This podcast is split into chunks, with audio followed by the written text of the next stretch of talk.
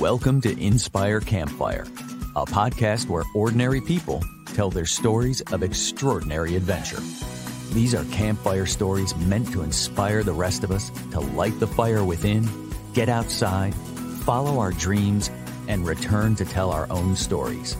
Ready? Let's strike the match.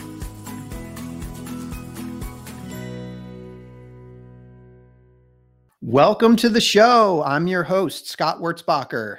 And today, we're going to find out what happens when adversity in life challenges us to reach for something bigger than ourselves. Our guest is Les Mason, a firefighter from Edinburgh, Scotland. Over the past few years, Les and his wife, Alana, have experienced a personal challenge that's left them feeling a sort of disharmony with Mother Nature. In an effort to take back control, Les decided to take on a whole different challenge, to create some space from the one he was in and to be able to find a way to bring the two together in a very positive way. This is an incredible story of perseverance, and I can't wait to share it with you all. Les, welcome to the campfire.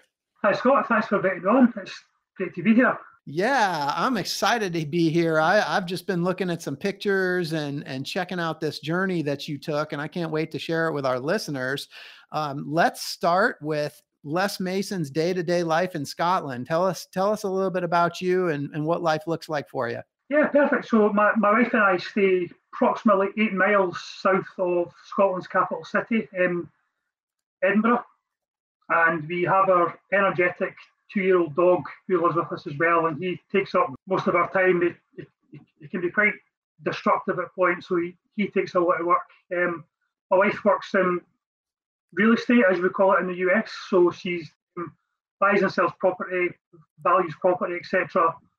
And I'm a firefighter, so I've joined the fire service two thousand two, so coming up for twenty years now I've been in the fire service. Yeah, it's amazing. So so you're a day-to-day hero. You're a first responder in Scotland and taking care of issues on a day-to-day basis. And you know how you know what that's like.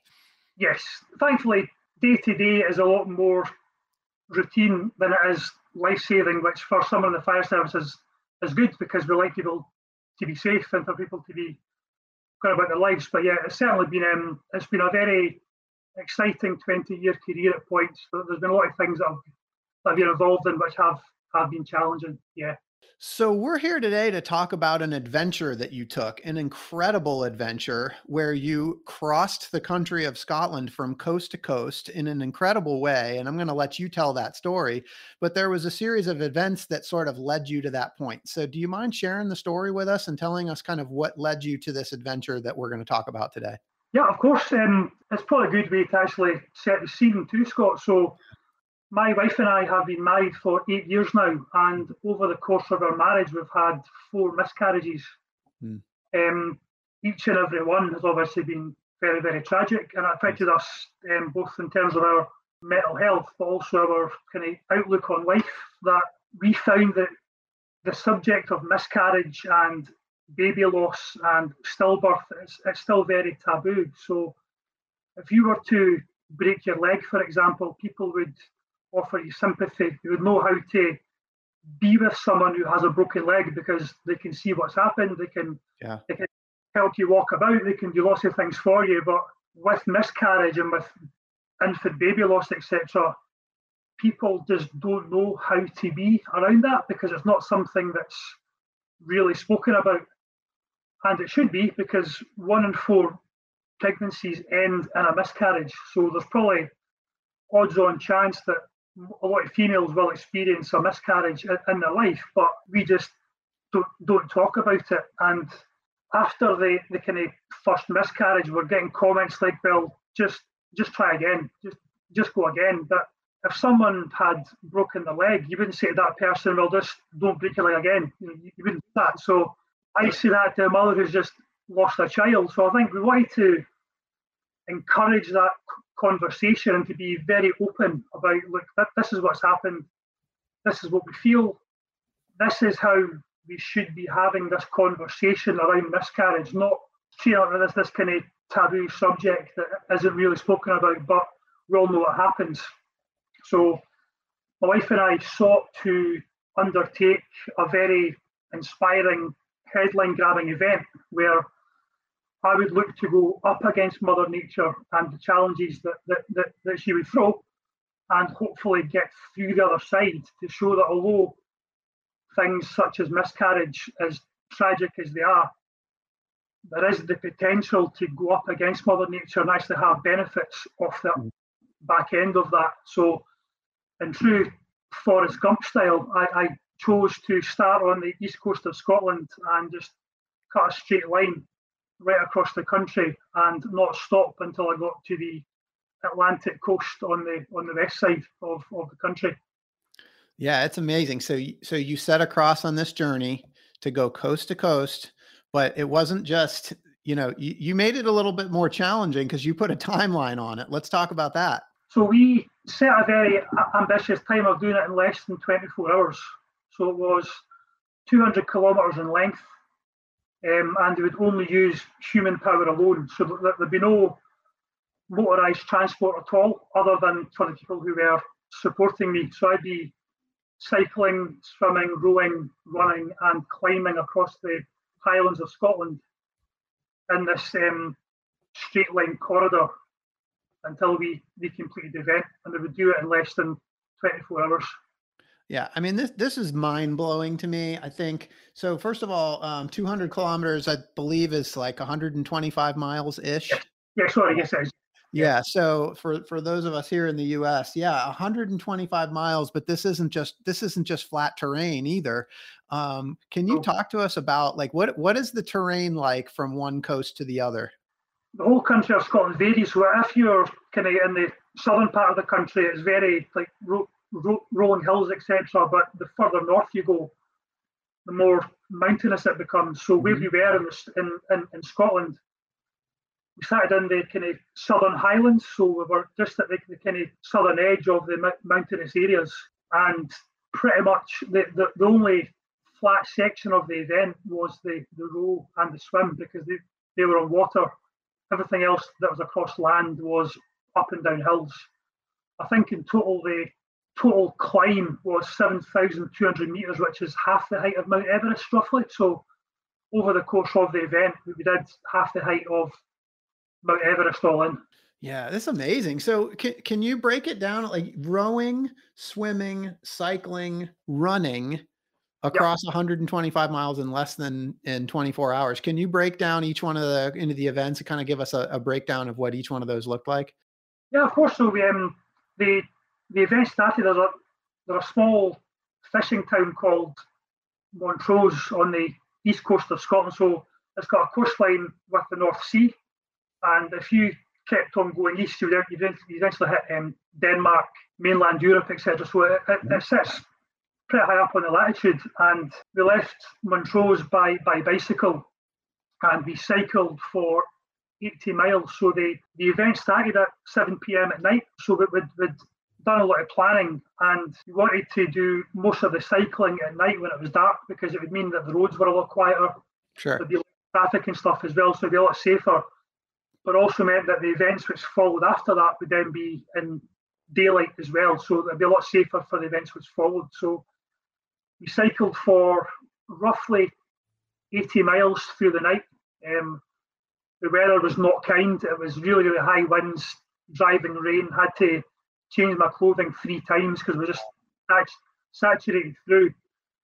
And we had three checkpoints along the way. So I would cycle into a Clearings point, there'd be a team waiting for me with change of clothes, food, drink, any bicycle servicing that I had to get done, almost like a pit stop kind of idea. I would stop for less than five minutes and then I'd be back out on the road again, and cycle through the night till about roughly one a m in the, in the morning. So we're cycling from seven a m until one a m, more or less non-stop. Wow. And really um, undulating terrain is probably the, the the best word of it. It was very, very hilly. Yeah, okay. Up and down. And at one a m, I ditched the bike and I entered into a, a loch, as as we call it in Scotland, or it's, it's probably a lake in the U S. So yep. we had a kilometre swim, and on the other side of the bank from this this lake, we set up a very, very bright searchlight. So when we're in the water, we knew where to aim for because it was just pitch black, that there was nothing. This is you and, and the, the, this big lake. So we swam, um, myself, Gary and uh, Jill, who were my teammates for the swim section. We swam across the lake at night, exited the water about one twenty roughly.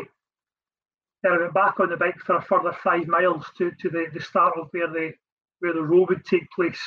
Yeah, so I'm going to go back. I'm trying to envision this in my head. So you're in the you're in the dark swimming, and you're basically just swimming towards the light, essentially. Yes, because of um, where it was in the Highlands, there's no there's no streetlights, there's no towns, there's no houses, so there's no real points of reference at all. It's just just a black. Yeah, and it's pitch dark. Swim to the light. That, that's yeah. incredible. All right, so then you jump off, the, jump out of the water, back on the bike, five kilometers on the bike. Yep. So roughly three miles to the the, the first um, kind of small village. Okay. That I stopped in the firehouse of that village for probably a, a good um, hot food, hot drinks. Nice. Then we got our kayaks from the support trailer and we entered a, a huge lake which is called Loch. Loch Rannach, and that was a ten mile row along the lake. Um, we set off just as the sun was rising because, again, there's no points of reference at all, so we didn't want to be rowing in the dark because we could just be going around in circles for all we know because there was no, there was no, um, no, no bearings at all. So we, we, we rowed for ten miles, and the weather had changed markedly at that point, so it was beautiful morning. The, the, the water was calm, it was flat. It was good to finally rest my legs and just just just just row and just just just paddle along for a few hours. It was, it was beautiful. It was such a beautiful morning with the, the sun rising, mountains, all all the birds tweeting and stuff. It was just it was phenomenal. Yeah. So you actually shared some photos with me, and I'll make sure that those are in the show notes. But some of my favorite pictures were just the kayak in the very calm water. Um, and that, you're painting the picture here for the listeners of the beautiful morning, but the pictures, if you want to jump over to the show notes, there's some great photos there. I think what was good about the row was that it was a real contrast to the, to the cycle. So that the, the, the cycle was pretty severe weather, severe wind, severe rain, severe mm-hmm. hills. It was just movement. It was just you know, sweat and stress, trying to get through it. Then you're slowly paddling in the in the lake swimming, so it's getting more and more tranquil. And by the time you come into the kayak, you know the, the, this weather window's basically blown over, and it's now just a beautiful, beautiful morning.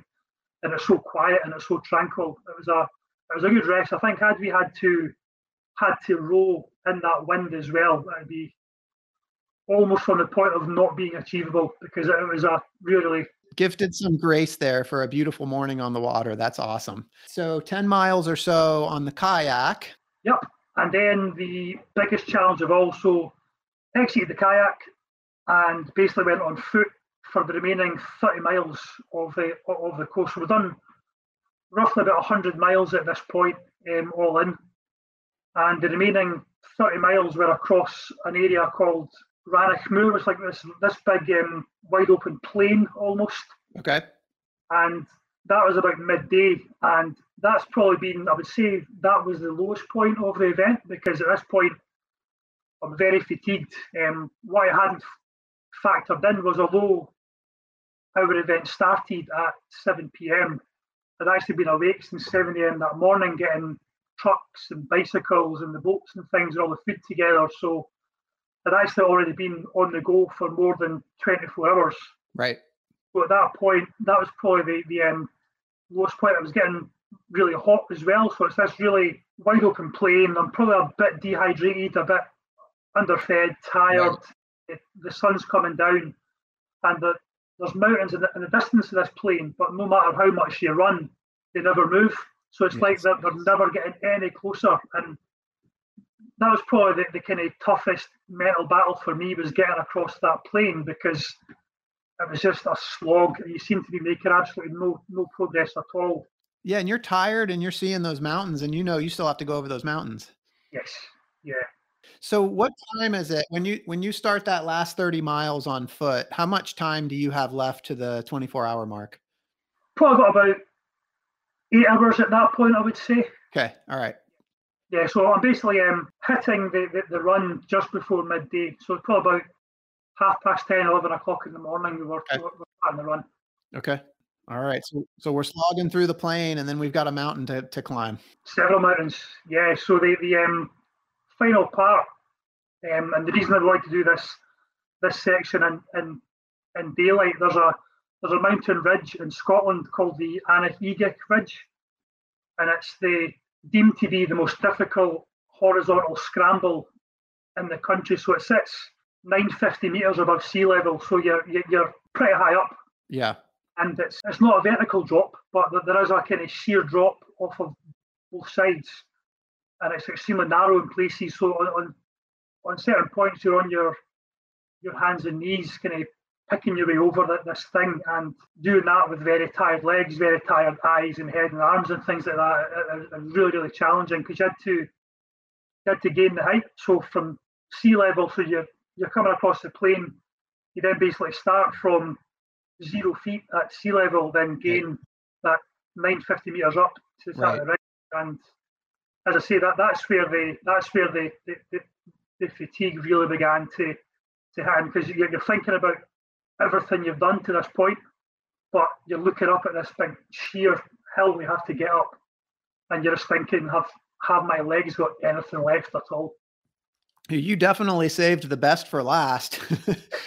Going up over this thing. And and again, I want to refer back to the photos that you sent me. And please, listeners, I'd love for you to jump over to the show notes, because first of all, I mean, they're majestic mountains. It's absolutely beautiful. But also just to think that, you know, this is these are mountains that you're going to climb up and over in this twenty-four hour period. And at this point, you've only got eight hours left, or maybe even less than that, because you've run the plains at this point. So, uh, yes. I mean, that I, I want to hear about the ridge and this up and over, because it, you know, from these pictures, You you were you're you're on your knees. You're using your hands. This was not just hiking. You know, this wasn't just a walk.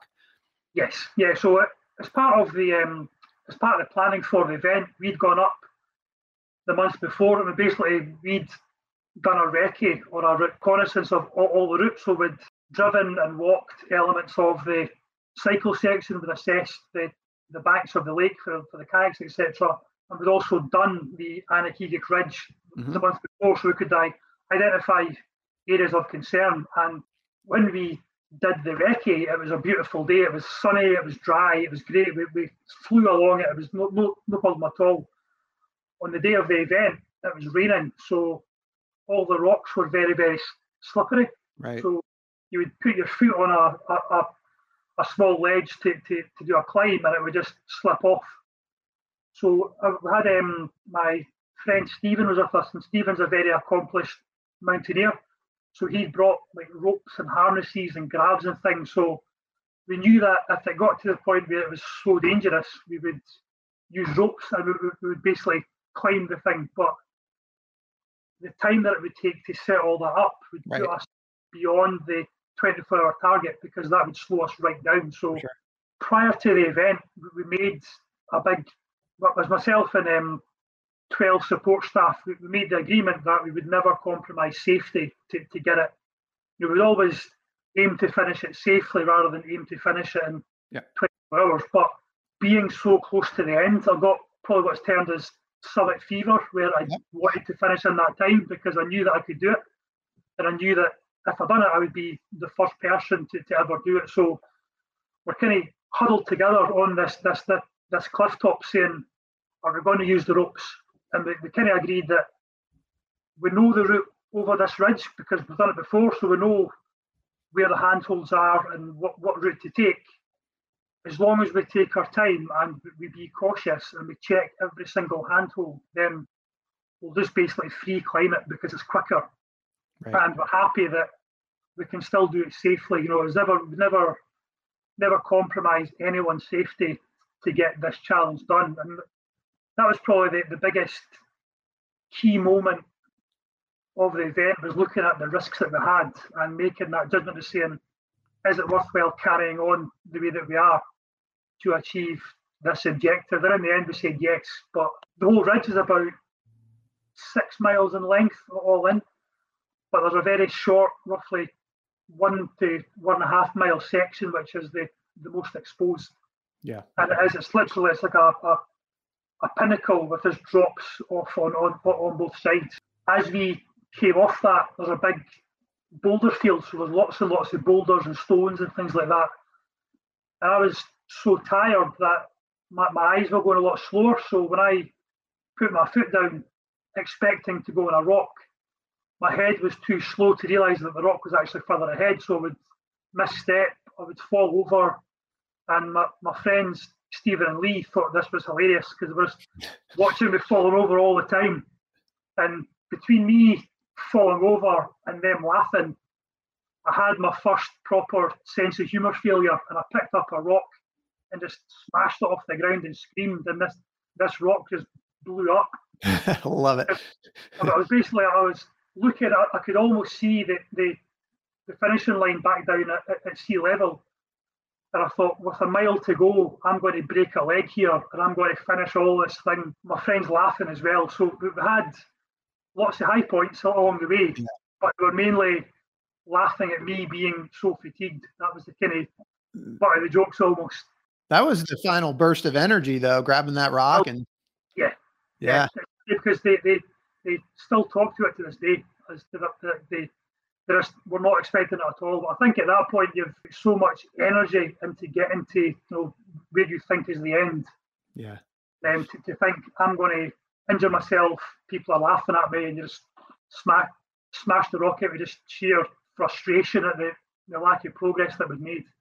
Yeah. So what, tell me what, what, what did that feel like to be that fatigued, and like, what's the decision-making process like? Cause I mean, I, I fully respect you guys. I think that's great. You have uh, this commitment to safety, and as you should. And so as you kind of get that summit fever, what is that, what, and you're fatigued, like, what is that decision-making feeling like?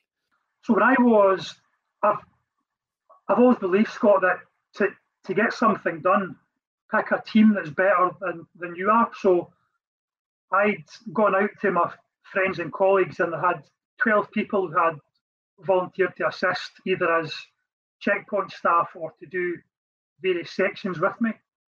So when I was doing the cycling, I had my friend Stephen and my friend Jill. So Jill is a represented Great Britain in triathlons. So I knew that for cycling, Stephen and Jill were far better than me. So they could make better choices because they were more experienced. Again, I was in the water with Gary and Jill. They were better swimmers than I was, so they could make those calls. Likewise with the, the row with Lee. Lee was an accomplished kayaker and I wasn't. So every single section had someone that was better than me. And that meant that because they were fresh into that evolution that they, they came through, they were better placed to make choices based on their experience and their judgment. And I always said that I would defer to their judgment because I would, would probably be at a stage where I was too fatigued to make good choices, and I would trust and defer to them to make them for me. So it was very much surround yourself with better people and they will take care of you. I, I, I love this so much. This is, this is so profound. And it's like, this is a life lesson that you can apply to so many things. You did this epic journey from coast to coast, and there were these different segments. Um, but ultimately you were the instrument. And as you said, you had experts that were more advanced than you in each individual segment, and yep. you had them there and you trusted them to essentially make the decisions for you. And you showed up and kind of went through the motions. I mean, isn't that, it's, it's such a metaphor for life, right? Is, yeah, no, I, I said at the start that although I would be the only person doing the full the full route non-stop, I would be the only constant throughout. I would rely on every single person to basically drag me along to the next section, because when I started to flag, I'd have to rely on someone else in that team to bring me up to the standard, hmm. to make the time, to make the cut-off, to get to the next person. So I'm um, firmly confident in my belief that had I not had that good team with me, I probably would have flagged a lot, or I would have made wrong decisions purely because of fatigue or looking for an easy way out. Because at that point, you are so fatigued that, that there's elements that you just want at the end, but you've got the team taking you with you, taking you with them. And that's how I ultimately got to the end of it, was with, with the team that was there.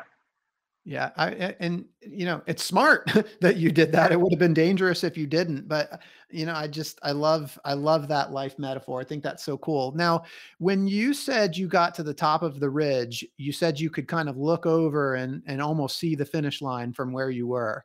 And so yeah. I'm curious, like I, you know, I kind of felt that with you as you said that, because you've come across at this point, you're probably, you're well over a hundred miles. You don't, or actually, I think you said you only had a couple miles left at that point. And so, you know, kind of being at that, was that, was that like a point where you kind of looked down and you kind of thought to yourself, like, you know, I'm all but there. I'm curious what that feeling was like to be able to see the finish line from that high vantage point. I think we'd done so much planning and so much preparation and so much fitness training that finishing the event was never in doubt. Mm-hmm. But when I came off the ridge, because there was a large uh, iron bridge at the end, and I knew that when I was looking from the mountaintop down onto this iron bridge, it was probably about five kilometres away. I thought, that's the end. And I've got about one hour twenty to get there. Right. This is eminently doable. I can definitely do this if I move and shift now and and get there. And probably coming down from that mountain was the first time that I'd dared to dream that we were actually going to do it, because when we started the event, we we, we were breaking new ground. It had never been done before. We looked at the maps, we judged time and distance and speed, et cetera. And we knew that it was theoretically it could be done because the maps told us that, and the maps said that that, that it could be done. But because we'd we'd gone up against such harsh weather, we'd had setbacks with, with fatigue and all the rocks being slippery, the thought of doing it was getting further and further away from me, because I thought we're just we're, we're ticking by time so much here. But when I looked down and saw the bridge and saw the time that I had left, I thought, I got this burst of adrenaline thinking I can actually do this, because we'd had six months of planning, talking to the media. There was a lot of focus on this, a lot of earnestness. I thought, I'm actually going to pull this off if I get my backside off this hill and I get moving, and I actually just, whatever I've got left, just use it to get to the end. Yeah. And I can rest at the end. I can, I can no fear. Feel sorry for myself once it's finished, but don't feel sorry for yourself now because you're not there yet. Yeah, and it, it worked. It worked. Yeah, coming down is not a is not a walk in the park. I, I know that. So you come down the other side of the ridge. You come down back to sea level. You come across and you get to the finish line. And I, um, you also shared a video with me of you crossing the finish line, and there was an embrace with your wife at the end. And I want to know what that felt like. Yeah. So at the finishing line, the the support team had set up um, banners, and they got champagne and stuff like that, but Alana, my wife, was very much front and centre. So when I came across the finish line, my support team had all kind of to the wings almost, and it was just Alana, and it was just I I I hugged her, and it was like sick. Well, it was actually, you know, five or six years of heartbreak with the miscarriage, but then this intense six months of planning and media, because although I'd done the event, Alana was very much a linchpin in everything that happened because she'd been there throughout. And it was this kind of feeling that, you know, we've, we've, we've, we've done it.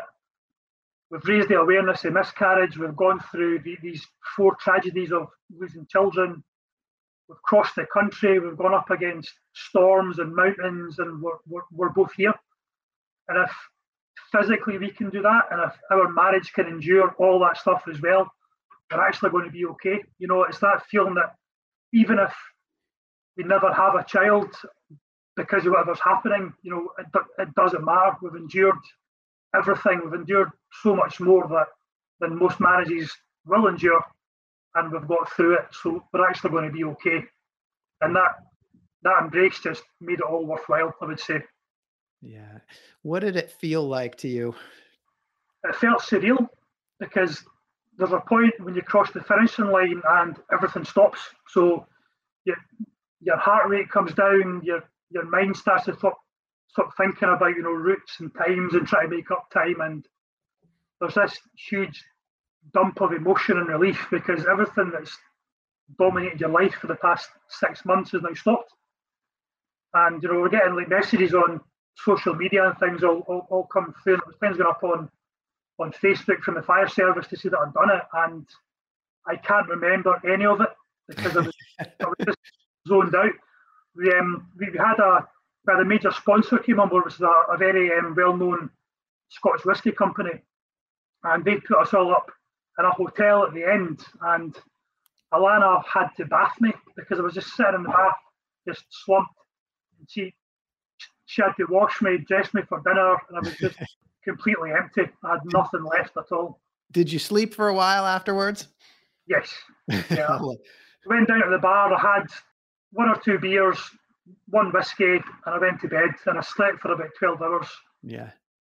So here, here's the the magic question, uh, yes. Les. What what did the clock say when you came across that finish line? Twenty-three hours and twenty-seven minutes. Twenty-three hours and twenty-seven minutes. The goal was to do it in under twenty-four, and you did it with time to spare. Yeah. So I think, to me, that demonstrated that our planning, our time checkpoints, everything had been done properly. You know, we mm-hmm. we we'd done this to the absolute best. I couldn't have gone any faster. I I, I was maxing out effort on every single evolution. Had, had the weather been kind of on on the cycle, possibly a little, little bit quicker, but I think the weather on the cycle made it even more of a challenge, which made it even even more of a personal achievement for me, I think. So yeah, um, as a as a team, we were all very happy that we'd all we'd all done our jobs to, to get me across the finishing line for that time. Yeah. So so are you the first to have accomplished this that you know of? Uh, yeah, it was the the first straight line crossing across Scotland in a single time frame. Yeah, that's, that's awesome. So do you think uh you, do you think you're going to start a movement and that there's going to be people that are going to follow, because this is that's an epic adventure? It sounds like fun. I mean, we've got uh, ultra marathons, um and this is like taking the ultra marathon to a whole nother level. Yeah, we'd we'd like to do it again, but perhaps do it in stages and actually enjoy it, or potentially do the south coast to the north coast in a, in a straight line, but that's about five hundred miles, so that that that'd be a bigger undertaking. But that's mm. um, I'd be very annoyed if someone did south to north and okay, beat me doing them both. There you go. I think it's uh, cool to, to do that as well. There you go. Les, so you had twelve, twelve people on your team. Some of them participated at different uh, different segments with you. You had people at different checkpoints and stops to make sure that you were fed and kind of helping you along the way. Uh, what was the common thread that helped, that allowed you to sort of rally all twelve of those folks, folks to get them excited to to want to be part of this? I think because they were all close friends and colleagues, they they knew what Alana and I had had gone through with mm-hmm. the miscarriages. And they knew how much it, it meant to us to get this message across and to raise money for the charity. And they knew that they wanted to, to, to be part of contributing to that success. And I think on a, on a personal level as well, I knew that they had faith in me to actually do it. So they, they knew that I'd been doing the training, we've been doing the planning, we were taking this very, very seriously. And if they bought into it and if they supported us, it would be a successful undertaking. But I think I think they did it because they were they were just very, very good friends, and it was a, it was a very exciting thing to be part of as well. How did that feel to you to have twelve people that were willing to commit such a big part of their lives to help you accomplish this big goal? That that speaks to the power of the friendship that you have with them. It does, it does. Yeah, I think um, it also speaks to their appetite to do stupid things outdoors, which which, which they all do. But yeah, I think. Um, First and foremost, it was that, that desire to help. Yeah, was was was just the, the, the core thread of everything that we went through, every single aspect of the of the event. It was helping a friend or, or friends with, with Alana, who you knew had gone through a rough ride and who, who had to do this. You know, we I dread to think what our mental health would have been had we then not pulled this off, because that would have been another failure to compound all the grief beforehand as well. So I think they they understood what, what it meant to us to, to, to get this done. Yeah. And I suspect that they knew there was something bigger in this, that this was bigger than, than each of the individuals on the team, and, and yeah. uh, that, that it was going to lead to bigger things. And I, I definitely want to get into that. But uh, one of the things that you and I spoke about before we, we, uh, we started recording this call, the first time that we met, we kind of talked a little bit about sort of what inspired you to take on this particular challenge. You guys experienced um, some grief and some adversity uh, with the miscarriages, but there's all kinds of different things that you could have chosen, but you chose this particular challenge. And I'm just curious, like, what was it? Like, what, what things kind of occurred like earlier on in life that kind of led you to this sort of this, this particular adventure? When I was at school, I was the, the kind of stereotypical overweight kid. You know, um, back at school in the eighties in, in the U K, the only sport you had on offer was football or soccer, as we call it in the U S, and because I had absolutely no skill whatsoever in, in soccer, I was basically led to believe that I was therefore useless at sport because I couldn't play sport. And you know, it's that kind of, there's that saying that if, if you judge a fish by how it can climb a tree, the fish will think it's stupid. And, and it wasn't, it was simply, I'd grown up because I couldn't play football and because that was the only sport I tried, I thought I'm useless at, at, at, at sport. It's just not what I do. Then when I went to high school, I met a teacher, um, Mister Murdoch, who was a mountain leader. He was into hill, hill walking, cycling, mountaineering, and he established a, a club in the school to take pupils into the mountains. And I joined, and it was a complete revelation for me because it was, rather than simply being a pursuit where you have to score a goal or run to a certain point. In the mountains, you've got fitness, but you've also got planning your route, checking your weather, making decisions, being re resilient and stuff. And I found this kind of world of fitness and out outdoors and adventure in the outdoors that I didn't know existed. And that basically sparked a passion for me about being in the mountains and being outside. Mm-hmm. Because I'd always been this kid that was trying to chase a football about to absolutely no effect. But I was now being given the chance to say, we're going to climb to the top of this mountain. And when you get there, well, you've now achieved that. And the, the, the feeling of achievement was something that a lot of kids at school probably hadn't ever achieved before. Yeah. So when I then left high school, I got a job as an instructor at a kid's adventure camp where I was taking uh, kids climbing, abseiling, hill walking, canoeing, doing all these different outdoor pursuits and trying to teach these kids that if you can't play basketball or you can't play soccer, there's so much more you can do, which gets you active, gets you outside, builds your confidence, builds your teamwork and ability. And for me, I think that the outdoors is the best non-academic classroom you've got, because you can learn so much about yourself, nature, you can build strength and resilience and being outdoors in tough conditions. And that sparked a kind of flame for me thereafter that I've just always continued. Can you talk about that? Because that's a huge uh, subject for this podcast, that spark yeah. that you just talked about. You said the outdoors and, um, you know, related nature, it, it created a spark for you. Can you talk about that? Yeah, it's... Uh, It's very hard to actually quantify what it was or what led to that. But for me, I think, especially nowadays where you're you're you're tied to a mobile phone or, or a laptop, et cetera, just being outside with your thoughts, going where you want to go, as fast or as slow as you want to go. It's probably an element of life now that a lot of adults have lost because we're just we're dictated to by by work and by social media and. Mm-hmm. We never take stock, we never take that time to just put the phone away, go outside, just spend time with yourself. And I think certainly going through the, the kind of grief of the miscarriages or spending time out, out, outdoors allowed you to compound and process a lot of thoughts because you were away in this world where, you know, in a, in a huge mountain range, your worries are actually pretty small because of that, that's this huge horizon in front of you, and it, it put a lot of it into context. And also for me, no matter what perceived failures there were with miscarriage, I could still climb a mountain and I could still be in control of certain events, whether it's planning, making choices, et cetera on the hill. And I think there's there's so much that the outdoors can, can give you as a human being if you dare to go in, in, into that environment. Yeah. Well, you, you got it done, and, and you got it done with uh, with thirty-three minutes to spare. It's really an amazing accomplishment.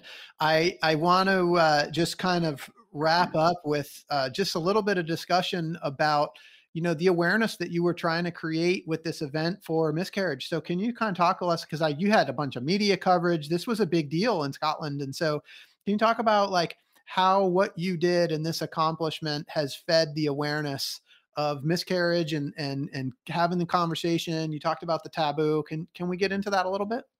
Yeah. So grief that you get around miscarriage is it's a very strange grief because you you haven't lost anyone. You know, it's not a it's not a bereavement as such. You, you've more you've more lost the hopes and dreams of the future rather than actually losing someone that that, that you knew. So it's a very strange type of loss to, to come to terms with. Mm-hmm. And I think because of that, it requires its own specialist type of support because it's a very emotionally led loss rather than a physical loss of someone who was in your life. Now, the only introduction that, that we had to our kids was a, a scan where we saw the heartbeat, we saw yeah. everything else. We never met that child. So cynics would say, well, you've not lost anyone, but we, we saw the heartbeat, so we did, because that was a human life that was there. It wasn't Or wasn't um, on this earth, but it was a life. So it took us to some pretty dark places in regards to our own me mental health, um, because it's there is support there, but I think because you feel that your grief is almost false to an extent, you perhaps don't access that that that support. And I've now become a passionate ambassador for mental health, and in particular male mental health, because I think the fire service is excellent. But I probably in the past tried to live up to that stereotype of being a macho firefighter who lifted weights and climbed mountains and, you know, did all this strong stuff, which looking back on it, it was just it was just a very, very thin veneer of a, a, a human being not wanting to come to terms with what had happened and not wanting to deal with it. So yeah. by talking to the media, so we have um, a very good media team in the fire service. So I spoke to Irina, who's our comms manager, and she said, you've definitely got a story which will resonate with thousands of people, and it's something which the media will want to run because it's something that you have to start talking about. So Irina was very much front and centre of coordinating that media liaison. So we gave interviews to the Daily Record newspaper, who then ran a story in the Sunday Mail. And I then began getting letters and cards being sent to the fire station from people who had also gone through that. So it, we achieved the aim of getting people thinking differently about what baby loss is, what bere bereavement is, and through, through miscarriage. And we hoped, particularly for male mental health, by opening up and saying, this has happened. I actually struggled quite a lot, but I got through it through physical activity, talking to friends, being open about it, you know, just processing and dealing with what happened. And I got through the other side. And I think we, we've we've got that message out there. And we're seeing more and more now on social media, et cetera, about baby loss awareness weeks and other thing. Um, not not because of what what we did, but because there's a there's a kind of momentum now building where it's it's not a, it's not a taboo thing, or it's not it's not as taboo as it once was. Yeah, we we, we should be normalising talking about this because it happens to twenty-five percent of women, and yeah. you know, obviously each woman will have a partner, whether it's uh, male, same sex, et cetera. So it's it's going to influence and impact a lot of people. So why not talk about it? Yeah. Well, you guys are a huge inspiration, and I love that you're bringing the awareness to it. And, and I agree. I mean, it's, it's so common. I mean, my wife and I experienced it as well. It's, you know, it's, yeah. just, it's such a common thing. And, um, uh, you know, although it doesn't help when somebody, you know, when it happens to you, it's still deeply an emotional thing. So, um, you know, I, I think that what you guys are doing and bringing the awareness to it is amazing. I think um, that I'd love for you to share. There was a charity that you guys had uh, connected to in this event that you guys supported. I'd love for you to just kind of share with the listeners about that charity. Yeah, certainly. So it's a, it's, it's a U K-based charity called Tommy's, mm-hmm. and they, they fund scientific research into miscarriage and stillbirth, neonatal death, and they also fund support services for families of um, bereaved people who have gone through child loss. Yeah. That's great. Well, that's that's awesome, and we'll we'll put a link if uh, we'll put a link in the show notes if people yeah. are interested in that. So to wrap things up here, uh, Les, I've got two questions that I ask everybody that comes on the podcast, and so you know at some point they're going to make a movie about this epic adventure that you took across Scotland, and uh, a, a Hollywood movie, and I want to know who the actor is is going to be that's going to play you in this movie. I'd have to be someone really good looking for a start, I would say. Um, so, I think um, I think it'd be a good role for Will Ferrell, because there might be lots of stumbles and things along the way, but you always come good in the end. And I know that you're watching the movies that what Will Ferrell's in. I love it. He always has the best of intentions throughout, but he might take a difficult route to get there. But he always good at the end. So I think it'd be. I'd be suited to, to Will Ferrell. I would say. That's awesome. Will Ferrell coming across Scotland. I love it. Okay, what's the movie going to be called? I think it'd be called Chasing the Rainbow. So, ooh, okay, Chasing the Rainbow. I love it. Yeah. I'm not sure if that's a thing in the U S, but certainly within the U K, if you have a child or a baby after miscarriage, it's termed as a rainbow baby, because it's basically your kind of pot of gold after the storm. And our, um, our challenge was called the Chasing the Rainbow Challenge, because we were basically trying to chase the rainbow to, to, to get to the end and to give us the the drive and the inspiration to fund private I, IVF, et cetera. So I think Chasing the Rainbow would be the, the, the best title for that. Yeah. I love that, Les. Chasing the Rainbow, starring Will Ferrell.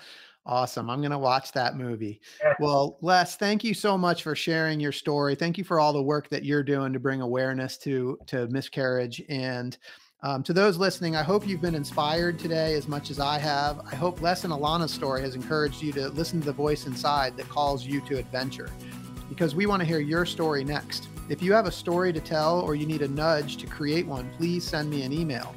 We'd also appreciate it if you'd help us spread the word by leaving a review and sharing or tagging Inspire Campfire in your social media.